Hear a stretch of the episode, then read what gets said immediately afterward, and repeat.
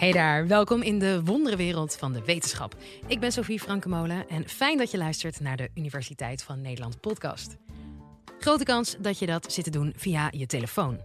Want we zitten tegenwoordig aan onze telefoon gelijmd. Zombie scrollend gaan we zo hup door onze Insta-tijdlijn. Maar hoe erg is dat? Communicatiewetenschapper Marieke van den Abelen van Universiteit Tilburg test hoe ernstig jouw telefoonverslaving is. Dit is de Universiteit van Nederland. Betrap jij jezelf er soms op dat je eindeloos Instagram ligt af te scrollen? Reageer jij altijd binnen de vijf minuten op berichtjes van je vrienden? En ben jij in het weekend toch ook vaak je mail aan het checken? Dan vraag je je wellicht wel af hoe erg het gesteld is met jouw telefoonverslaving. Wel, om daarachter te komen, kan ik je een aantal vragen stellen. Gebruik je je telefoon vaak langer dan je oorspronkelijk van plan was? Vind je het door je smartphonegebruik moeilijk om je te concentreren op je studies of je werk? Zeggen de mensen in je omgeving wel eens dat je te veel op je telefoon zit? Als ik je een hele reeks van dit soort van vragen zou voorschotelen en je zou een meerderheid van die vragen met ja beantwoorden, dan ben je volgens sommige schalen in de psychologie telefoonverslaafd. Er zijn verschillende termen om naar die telefoonverslaving en de symptomen ervan te verwijzen. Zit je steeds eindeloos te scrollen, dan leid je aan zombie-scrolling. Voel je een sterke drang om selfies te nemen? Selfietis. Ben jij bang dat je telefoon zonder batterij zou vallen? Je leidt aan nomofobia. En ben jij altijd online uit angst om anders iets te missen? Dan leid je aan een fear of missing out. Als we de krantenkoppen moeten geloven, dan ben je zeker niet de enige die last heeft van een telefoonverslaving. Er zijn massas krantenkoppen die zeggen dat we hier massaal aan lijden. Maar wie goed oplet, zal vaststellen dat de cijfers wel een beetje een mijnenveld zijn. In het ene onderzoek 1%, in het andere onderzoek 40%. Hoe kan het dat cijfers zo variëren? En als tot wel 40% van onze bevolking aan telefoonverslaving lijdt, moeten wij ons dan geen grote zorgen maken? Toch lijkt het erop alsof de samenleving nog wel goed functioneert. Is het dan wel waar dat er zoveel mensen telefoonverslaafd zijn? Als communicatie- en cultuurwetenschapper die digitaal welzijn onderzoekt, buig ik me over deze vraag. En ik kan je uitleggen dat er verschillende problemen zijn met de aanname dat iedereen verslaafd is aan zijn telefoon. En die problemen die hebben te maken met hoe we smartphoneverslaving definiëren en meten. Een eerste probleem heeft te maken met de manier waarop we de diagnose stellen. Meestal gebeurt dat met een vragenlijst, met vragen zoals heb jij in het voorbije jaar conflict gehad met familieleden over je telefoongebruik? Ja, nee. Twee zaken vallen op. Het is een ja-nee-vraag en de periode gaat over een jaar. Als je aan de gemiddelde puber vraagt of hij in het voorbije jaar conflict heeft gehad over zijn telefoon, zal het antwoord wel vaak ja zijn, want dat is immens lang. Wellicht heeft die puber ook conflict gehad over zijn kledij of over het opruimen van zijn kamer. Er is met andere woorden geen ruimte voor nuance. Hoe vaak was er een conflict? Hoe groot was dat conflict?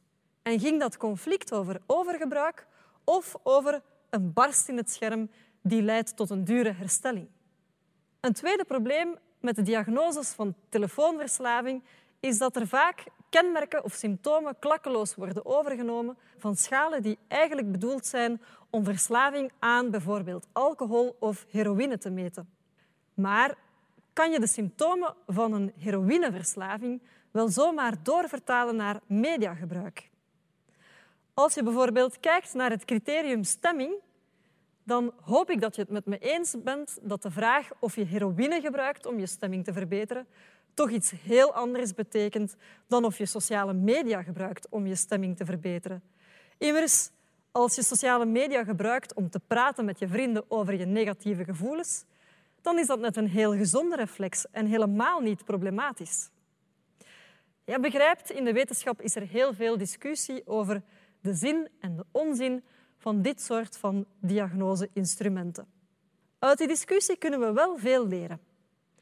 Ten eerste dat vrijwel iedereen het erover eens is dat telefoongebruik echt problematisch is wanneer je een ernstig verlies aan controle ervaart. Bijvoorbeeld zelfs met al je wilskracht lukt het je niet om tijdens een begrafenis van je telefoon te blijven. En als je ernstige problemen door je smartphonegebruik ervaart, bijvoorbeeld je verliest je baan, je relatie gaat stuk, je faalt in je studies. Wanneer we uitgaan van deze twee criteria, dan komt problematisch telefoongebruik zeker voor, maar het zal slechts bij een hele kleine groep zodanig ziekelijk en afwijkend zijn dat het echt een telefoonverslaving is. Wellicht bij minder dan 1% van de bevolking. Wil dat dan zeggen dat andere mensen helemaal geen problemen ervaren met hun telefoongebruik?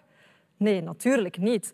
Maar misschien moeten we dit niet als iets zwart-wit zien, maar eerder als een fenomeen dat varieert van die hele ernstige telefoonverslaving tot af en toe een keer wat problemen ervaren met je telefoon. Een tweede ding wat we kunnen leren is dat afhankelijkheid niet noodzakelijk een problematische afhankelijkheid betekent. Ja, ik ben afhankelijk van mijn telefoon, maar ik ben ook afhankelijk van het openbaar vervoer en ik ben ook afhankelijk van voedsel om te overleven. En hier loopt de vergelijking met een drug zoals heroïne toch wel mank. Want ben je verslaafd aan heroïne, dan is het advies duidelijk. Je moet stoppen. Maar als je problemen hebt met je telefoongebruik, is stoppen dan wel echt de beste oplossing. Want je loopt immers het risico dat je ook heel veel goede dingen verliest. En dat is dus de paradox. Ja, we ervaren problemen met ons smartphonegebruik, maar die problemen die zijn een keerzijde van vele voordelen. De smartphone geeft ons autonomie en we beleven er vaak veel plezier aan. We kunnen contact houden met onze vrienden, de weg vinden in een nieuwe stad, naar onze favoriete muziek luisteren. Om die reden is het misschien zinvoller om in plaats van over telefoonverslaving over digitaal welzijn te spreken. Dat digitale welzijn is de balans tussen de voor- en de nadelen van smartphonegebruik. Aan de ene kant geeft de smartphone ons plezier en autonomie, maar aan de andere kant ervaren we soms wel eens wat controle, verlies en problemen. Die goede en die slechte kanten die zijn onlosmakelijk met elkaar verbonden. Maar wel is het zo dat de ene persoon zijn digitale welzijn beter kan zijn dan de andere persoon, of dat zelfs binnen één persoon het digitale welzijn het ene moment beter kan zijn dan het andere. Dat zal afhangen van je persoonlijkheid, maar ook van de technologische en de sociale omgeving waar je in leeft. Wat betreft persoonlijkheid zien we in wetenschappelijke studies dat sommige mensen aanleg hebben om problemen te ervaren met hun smartphonegebruik. Is het jou bijvoorbeeld gelukt om dit filmpje tot hier te kijken zonder andere dingen te doen op je scherm? Wel gefeliciteerd. Je bent minder vatbaar voor telefoonverslaving en wellicht komt dat omdat je meer zelfbeheersing hebt, minder impulsief bent en een lagere fear of missing out hebt. Maar als je wel heel veel afgeleid bent van je telefoon, is het ook niet helemaal jouw eigen schuld. Het ligt immers ook aan de technologie. Want die technologie die is ontworpen zodat we ze zo vaak mogelijk zouden gebruiken. Dat wil zeggen dat in het design over de kleinste dingen is nagedacht. Bijvoorbeeld de kleur van de Facebook-notificatiebolletjes, die is rood, want deze kleur trekt het snelst onze aandacht. En in WhatsApp heb je die blauwe vinkjes. Wel, die zijn er zodat je sneller zou reageren, want je kan niet langer verbergen dat je het bericht niet gelezen hebt. En al die algoritmisch gegenereerde suggesties van steeds maar nieuwe schattige kattenfilmpjes, die hebben als enige doel om je aan het scherm te lijmen. Dit, dit zijn design features die mensen best wat digitale stress kunnen bezorgen. Ze brengen ons in een voortdurende staat van waakzaamheid. En het design zorgt ook voor gewoontegedrag. Je krijgt een appje binnen en dan begint de routine. Je gaat naar Instagram, nu.nl, Twitter, het weerbericht. En voor je het weet ben je een half uur van je tijd verloren. Dit noemen we de rabbit hole. Je begint en het houdt niet op. En net zoals Alice in Wonderland val je steeds verder in de put. Kan je dit dan niet voorkomen? Wel, er zijn wel wat trucjes. Bijvoorbeeld, je kan je notificaties uitschakelen. Of je kan je statusfeatures gebruiken om aan te geven wanneer je wel of niet bereikbaar bent. Je kan de blauwe vinkjes in WhatsApp uitschakelen. Of je kan je telefoon in de grijze modus zetten, zodat al die blitse kleurtjes je brein niet verleiden. En tegenwoordig kan je ook gebruik maken van tools die onder andere Apple en Android zelf aanbieden om limieten te zetten aan je schermtijd. Al is dat ook wel een beetje dubbel, alsof je bij de dealer van je verslaving langs gaat voor de behandeling. We kunnen al deze dingen doen, maar dan hebben we nog altijd één stukje van de puzzel niet gelegd en dat is de sociale omgeving. Deze meme vind ik heel treffend. When I text you at 10:30, I expect a reply at 10:29. Als je nu even van je scherm opkijkt, zie je misschien wel dat iedereen in je omgeving naar zijn smartphone zit te kijken. Dat illustreert dat we in een cultuur leven waarin iedereen altijd en overal beschikbaar is. Bereikbaarheid wordt vaak meer gewaardeerd dan onbereikbaar zijn. Daardoor ervaren mensen druk om altijd aan te staan. Je kan je weliswaar van die druk ontdoen. Je kan bijvoorbeeld bewust onbereikbaar zijn, tijdelijk in de vorm van een digital detox of langdurig door je smartphone terug te verruilen voor een dumbphone. En dat kan zeker werken voor jou. Dus we merken dat mensen vaak zelf een hoger digitaal welzijn ervaren. Maar er is opnieuw een keerzijde, want het kan ergernis uitlokken in je omgeving. Bijvoorbeeld, we leggen samen voor een cadeautje voor Jos. Iedereen kan een tikkie krijgen, behalve Marieke, want Marieke heeft geen smartphone. Zo leg je de last op de schouders van je omgeving.